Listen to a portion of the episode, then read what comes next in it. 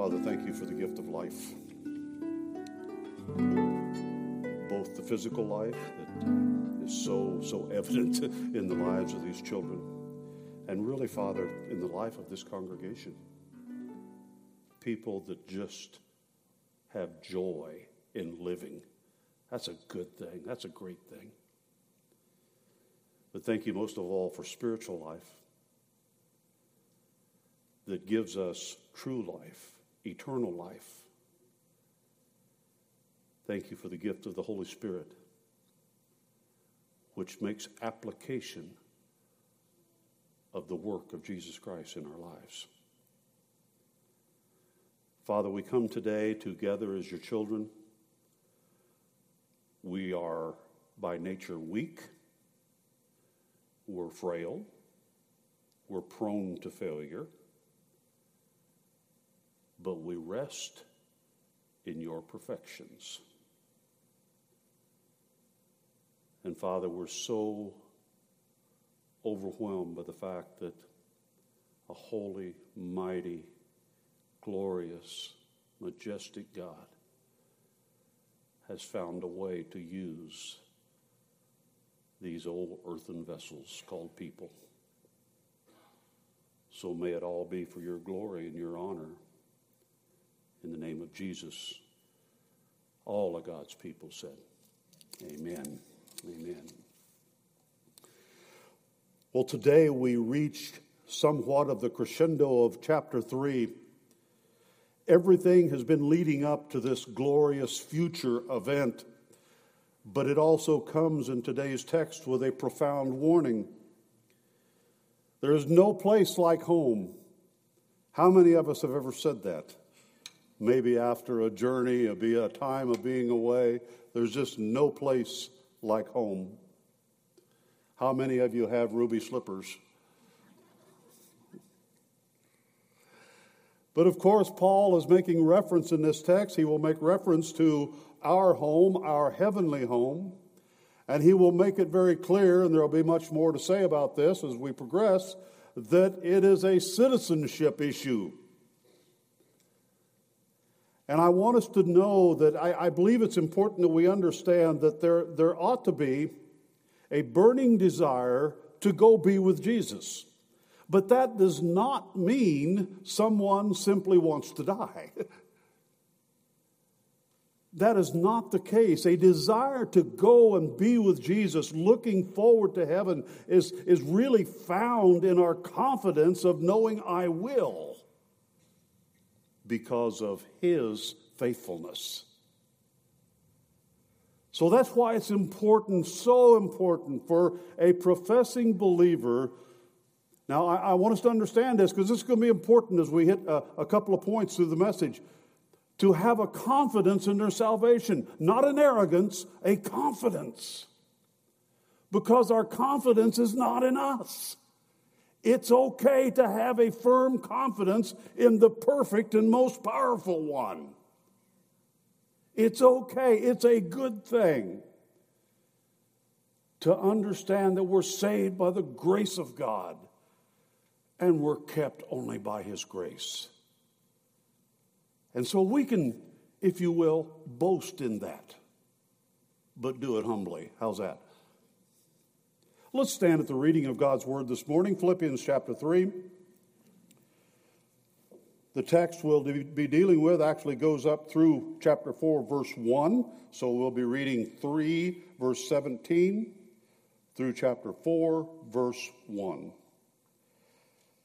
Brothers, join in imitating me and keep your eyes on those who walk according to the example you have in us. For many of whom I have often told you and now tell you, even with tears, walk as enemies of the cross of Christ.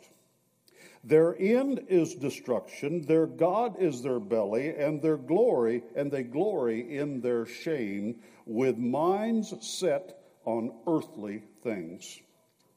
But our citizenship is in heaven, and from it we await a Savior the Lord Jesus Christ, who will transform our lowly body to be like his glorious body by the power that enables him to even to subject all things to himself. Therefore, my brothers, whom I love and long for, my joy and crown, stand firm thus in the Lord, my beloved. Wow. And by the way, that little word tucked away in chapter or verse 21, transform, that's what we are just talking about. Metamorpho, the transformation that will occur even in us yet to come. Father, we pray that you would add your blessing, place your blessing upon the reading of your word. Be honored by it, Father, but most importantly, may the Spirit use these living words of Scripture to change us. In Christ's name, amen and amen. Well, there are three types of people or examples described in our text there is the good, there's the bad, and there's the. The what? I was just hoping nobody would switch to country songs there. Yeah, or a movie. the good, the bad, the perfect. The perfect. So let's put these three groups or examples in context of the scripture. Point number one, very simple there are people who are good examples to follow. Godly people, brothers, join in, in imitating me and keep your eyes on those who walk according to the example you have in us. That's a very profound statement to make, folks. A very profound statement. And, and I want to reference back a, a few verses here, back in verse 12, where Paul says, Not that I have already obtained this or am already perfect, but I press on to make it my own because Christ Jesus has made me his own. So Paul's making a confession. He, he's first of all saying, It's okay to imitate me, but I'm not perfect. I'm not perfect. And this is where sometimes we can get in trouble, where we elevate people too high. And if we do that, we're setting them up for failure. We're setting them up for a fall.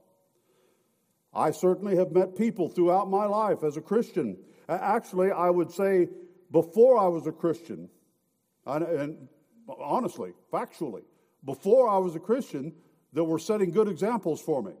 I chose not to follow, but now that I am saved, I realized I was witnessing godly lives. I was witnessing godly lives. So Paul is, and, and then in first, or, yeah, 1 Corinthians 11, verse 1, he makes this statement Be imitators of me as I am of Christ. So it's very simple. Paul is just simply saying, Follow me to the degree that I follow Christ. But I'm not perfect. I'm not perfect. And that comes only from the fact that Paul understands who owns him. Who owns him? He knows that he is owned by Christ. His statement is not out of arrogance, but out of confidence. Paul is encouraging the church to follow Christ. He is not writing to the lost world. He is, his audience is the church, and this is important as we, as we move forward to the second point. But you cannot expect the lost to live for Christ. Okay? Sometimes I think we're, we, we, we put unrealistic expectations on the world in the way the world lives. And I'm talking about unsaved, and that, that covers a gamut of, of, of, of, of issues and how people live out their lives. But basically, don't expect a person of the world, a person who has not been saved, don't expect them to live spiritual lives. They, they can't. It, it's incapable. You cannot live the Christian life without the presence and power of the Holy Spirit. So sometimes we expect too much of the world. They're acting the only way they know how. That's it. But, church, are we living according to the power of the Spirit, Christ in us? Who among us can confidently encourage others to follow us as we follow Christ? And here's the key not only in our public life, but in our private life when nobody's watching. And not just our Sunday lives, but our Monday lives. I know that Christ is our supreme example, and that ultimately we are to imitate him. But I, again, I want to say I am so thankful for, I will call them some heroes of the faith there are many who have made a tremendous impact on my life and ministry. Some were preachers, but many, many, many were just laity, people of the congregations of the churches that I've served. Lay people who humbly and faithfully lived out their lives for the glory of Christ, serving Him. I am so thankful for that, and I hope, I pray that you have had those people in your lives also. So there are people who are good examples to follow. Secondly, there are people who are bad examples to be avoided. These are the godless people. In verses 18 and 19, for many of whom I have often told you, and now tell you even with tears, walk as enemies of the cross of Christ. Their end is destruction, their God is their belly, and they glory in their shame with mind set on what? Earthly things. That's important. That's important. So, who are these bad examples?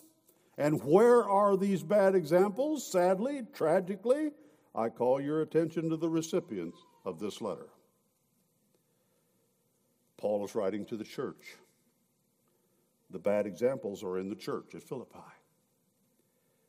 Their examples should be avoided. But that doesn't mean they remain unloved and uncared for. And you see how Paul prefaces this statement with tears. Tears. Folks, this, this is where we sometimes fall short we can rush to judgment and run right past grace. Right? With tears. Paul doesn't want these people to meet their end as he describes their end. He would prefer they repent and come to Christ in a loving, living relationship.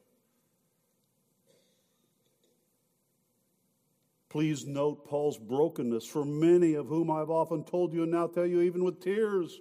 Not only weeping over their current condition, but their future fate, their end, their destruction, their belly, their shame, their minds. They are defiant, they are rebellious. What we see today is not different than what Paul witnessed his day. Philippi was a strong church, but not an immune church. They had some problems. But let me tell you, it was still Christ's church. He was still head, He was still Lord. It's critical that we understand what Paul is emphasizing as he's, he's describing in detail these defiant and even depraved people. The key statement in verse 19 again, with minds set on earthly things. Listen to what Scripture says about this, please a fairly lengthy passage, but allow me to read as we listen attentively. If then, Colossians chapter 3, if then you have been raised with Christ, seek the things that are above, where Christ is seated at the right hand of God. Set your minds on things that are above, not on things that are on earth. Do you see the contrast immediately right there? Where, where are the people in, in the Philippians passage? Where are they thinking about? Where is their mindset? On earthly things. And what Paul, in writing to the church at Colossae, says we're to be thinking about the things that are above. For you have died, and your life is hidden with Christ in God. When Christ, who is your life, appears, then you also will appear with him in glory. Amen? Put to death Therefore, what is earthly in you sexual immorality, impurity, passion, evil desire, and covetousness, which is idolatry. On account of these, the wrath of God is coming. In these you too once walked when you were living in them, but now you must put them all away anger, wrath, malice, slander, and obscene talk from your mouth. Do not lie to one another, seeing that you have put off the old self with its practices and have put on the new self, which is being renewed in the knowledge after the image of its creator. That's what we're becoming, folks. Here there is not Greek or Jew or circumcised or uncircumcised, barbarian, Scythian, slave, free, but Christ is all and in all. Put on then as God's chosen ones, holy and beloved, compassionate hearts, kindness, humility, meekness, and patience, bearing with one another, and if one has has complained against another, forgiving each other, as the Lord has forgiven you, so you also must forgive. That's there for a reason, folks. That's there for a reason. It's important that if we are going to enjoy and rest in the peace and confidence of being forgiven by a holy and righteous God, we must, by the command of the Word of God, forgive those who have offended us. And above all, above all, these put on love, which binds everything together in perfect harmony. And let the peace of Christ rule in your hearts, to which you indeed called in one body. And be thankful. Let the word of Christ dwell in you richly, teaching and admonishing one another in all wisdom, singing psalms and hymns and spiritual songs with thankfulness in your hearts to God. And whatever you do, in word or deed, do everything in the name of the Lord Jesus, giving thanks to God the Father through him. What a life to live. Amen. I would encourage you, please, and I, really, from the very deep of my heart, I, I, I would encourage you to meditate on that passage sometime this week. It, it's so beautiful, it's so powerful, and maybe even convicting, but that's okay, that's a good thing. Colossians 3, verses 1 through 17. But do you see the difference in those descriptions within that passage? The two distinct and, and, and separate lifestyles that are described. And Paul is wanting the people at Philippi to walk in the fullness of Christ's joy. And in order to do that, we got to get rid of all this earthly garbage that we carry around. Which brings us to our third point. There is only one perfect example, and he is the only person who can get us home. Our citizenship is in heaven. And from it, we await a Savior, the Lord Jesus Christ, who will transform our lowly body to be like His glorious body by the power that enables him even to subject all things to himself.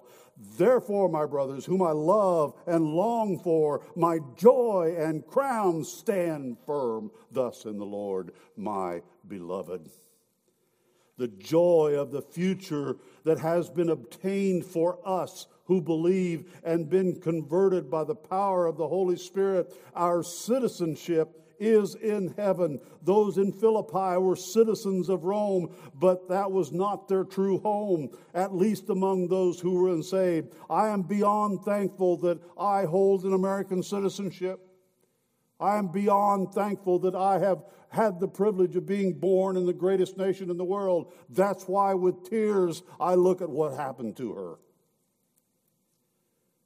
We should also weep as Paul.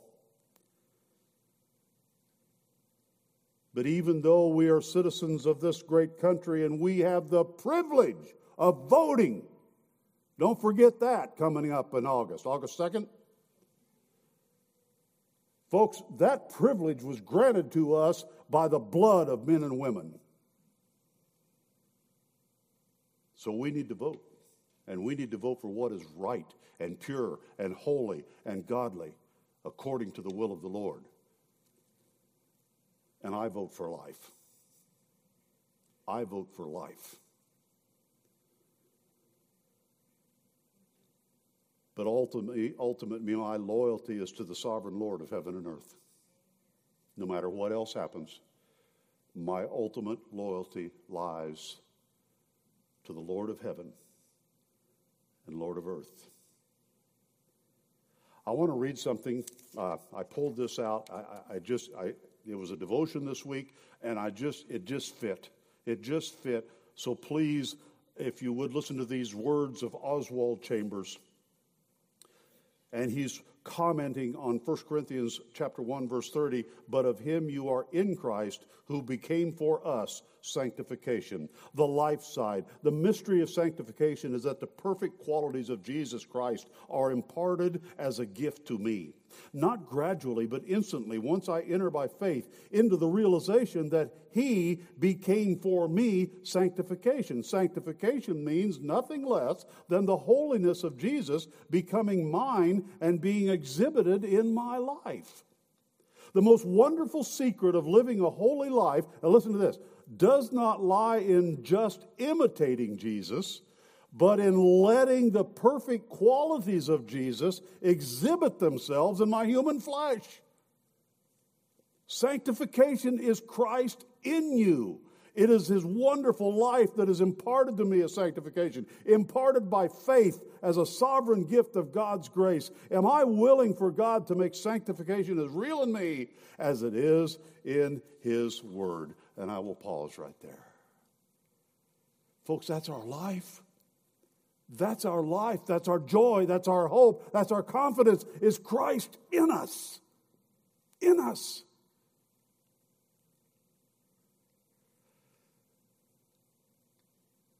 We are not permanent residents of this country or this world.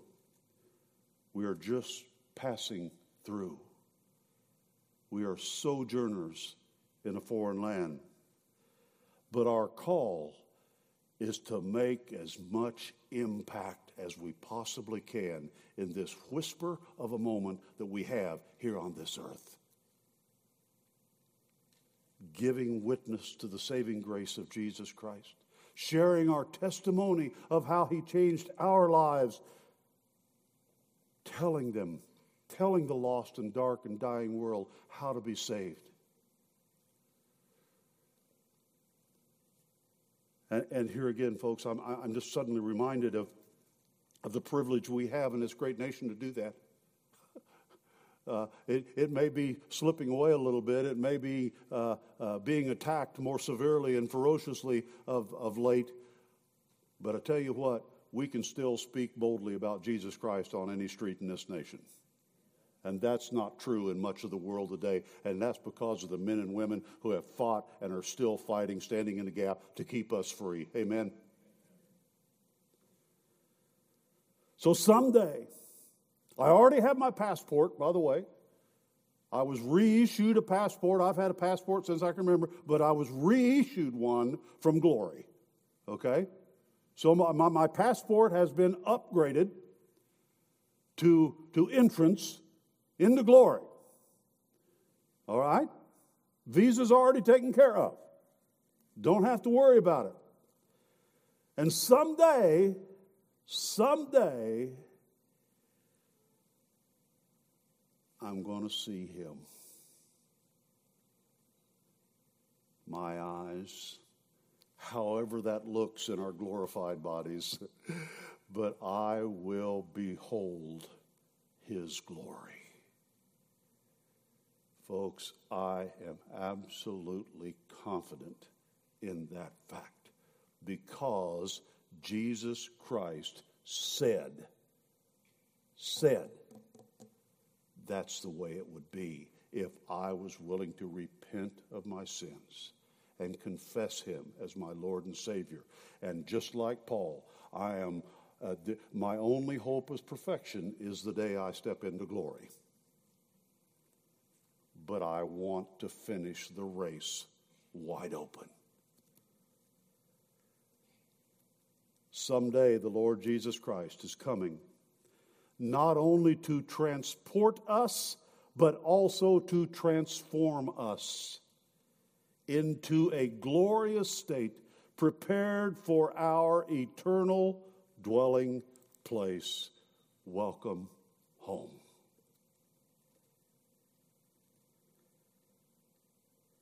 I think I maybe have shared this, but I, I will share. Uh, when Connie and I had our, our uh, grave marker, our stone uh, made to, to set at our uh, rental property uh, down in uh, Melbourne Cemetery. It's just temporary, so, but The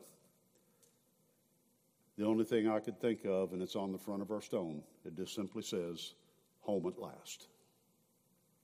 Home at last.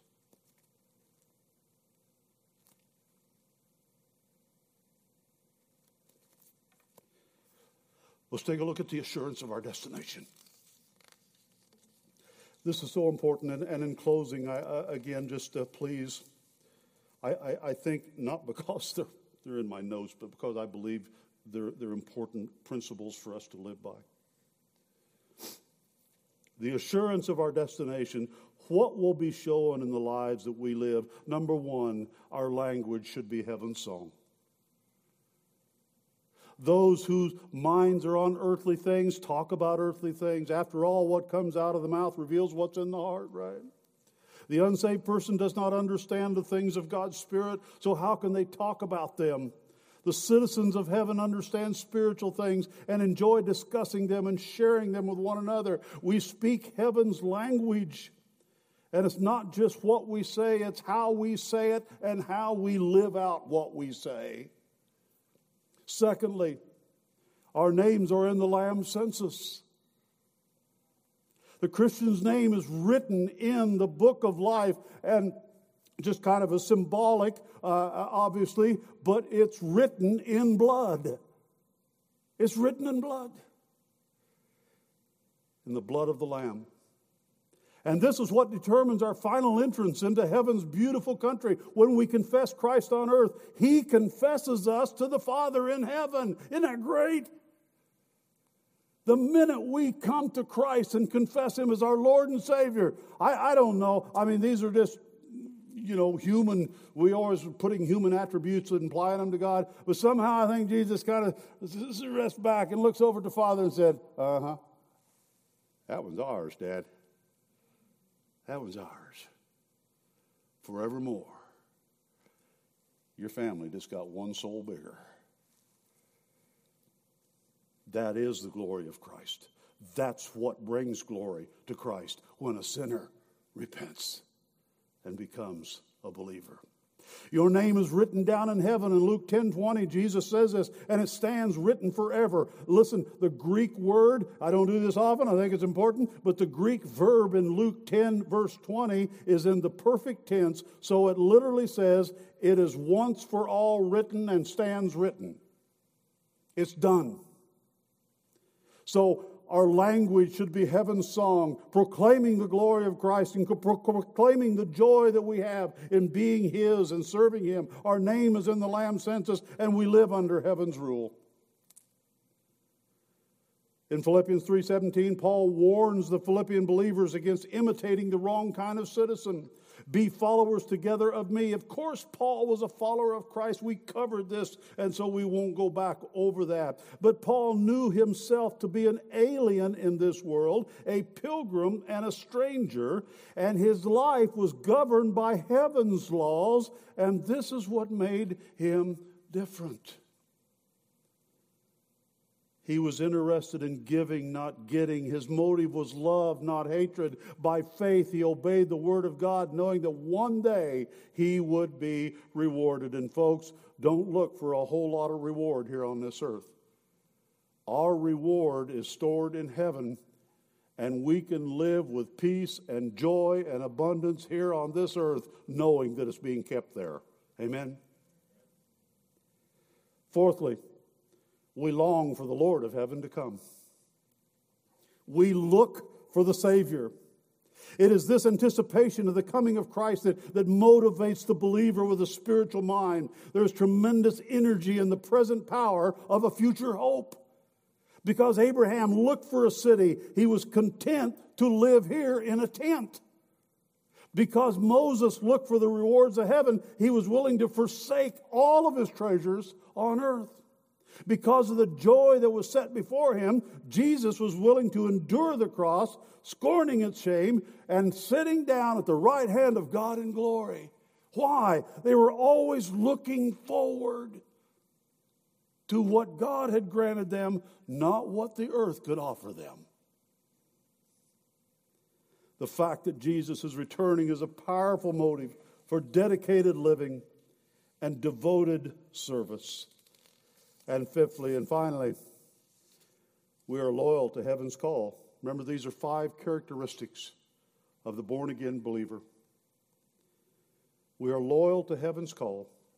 The cross of Jesus Christ is the theme of the Bible from Genesis to Revelation. It's the cross of Christ. It's the theme of the Bible. It's the heart of the gospel and the chief and primary source of praise in heaven. Holy is the Lamb. Holy is the Lamb to receive all glory, honor, and praise. The cross is the proof of God's love for sinners and God's hatred of sin. The cross condemns what the world values. It judges mankind and pronounces the true verdict guilty. But here is your hope Christ will rise from the grave, He will ascend into glory. He will take his rightful seat at the right hand of God, and he will rule over heaven and earth, and he gets the last word in all things. Praise be to God our Father, the Lord Jesus Christ, and the Holy Spirit. The gospel is not just a message, folks. The gospel is the life that we live. It's the life that we live and must be the song of our hearts. If you do not rejoice in knowing where home is and weep over those whose only home is here, please come this morning and talk to one of us up front. Or later, today, this week, call, email, text, whatever uh, is your preference. I'd love to share some time with you. I know Pastor Adam would love to talk to you, or any of the elders. I mean, countless people you can call and say, you know what, I'm struggling with this. Can you help me? Can you help me? Come to Jesus. Come to Jesus. The greatest decision you'll ever make in your life. The greatest decision that will transform your life and give you a hope kept where? How many have a safety deposit box? They're kind of a thing of the past, maybe, but you got a safety deposit. Why do you got that? What's that? You have a vault, okay, similar. Why do, why do we have things like that? To protect them. They're valuables. We want to protect them, we want to keep them. Hopefully, the thief won't be able to break in. But I know I got a couple of safes at home, and they're rated for a certain temperature for a certain amount of time. So even those safes are perishable. Right? Guys, the point of this is our hope is locked up, is being held in glory. Jesus Christ is guarding it. Now, who's going to get to it? Do you know this Christ? Do you know him as your personal Lord and Savior? Let's pray. Father, we thank you for today. Thank you for the time that we've had together, the fellowship. And Father, I hope the joy and the rejoicing that we are God's kids, that we're your family. You adopted us, you love us, you keep us, you feed us, you clothe us, you take care of us, you give us shelter, you and most of all, you've given us a certain hope, a guaranteed hope. Thank you. Thank you. In Jesus' name. Let's stand.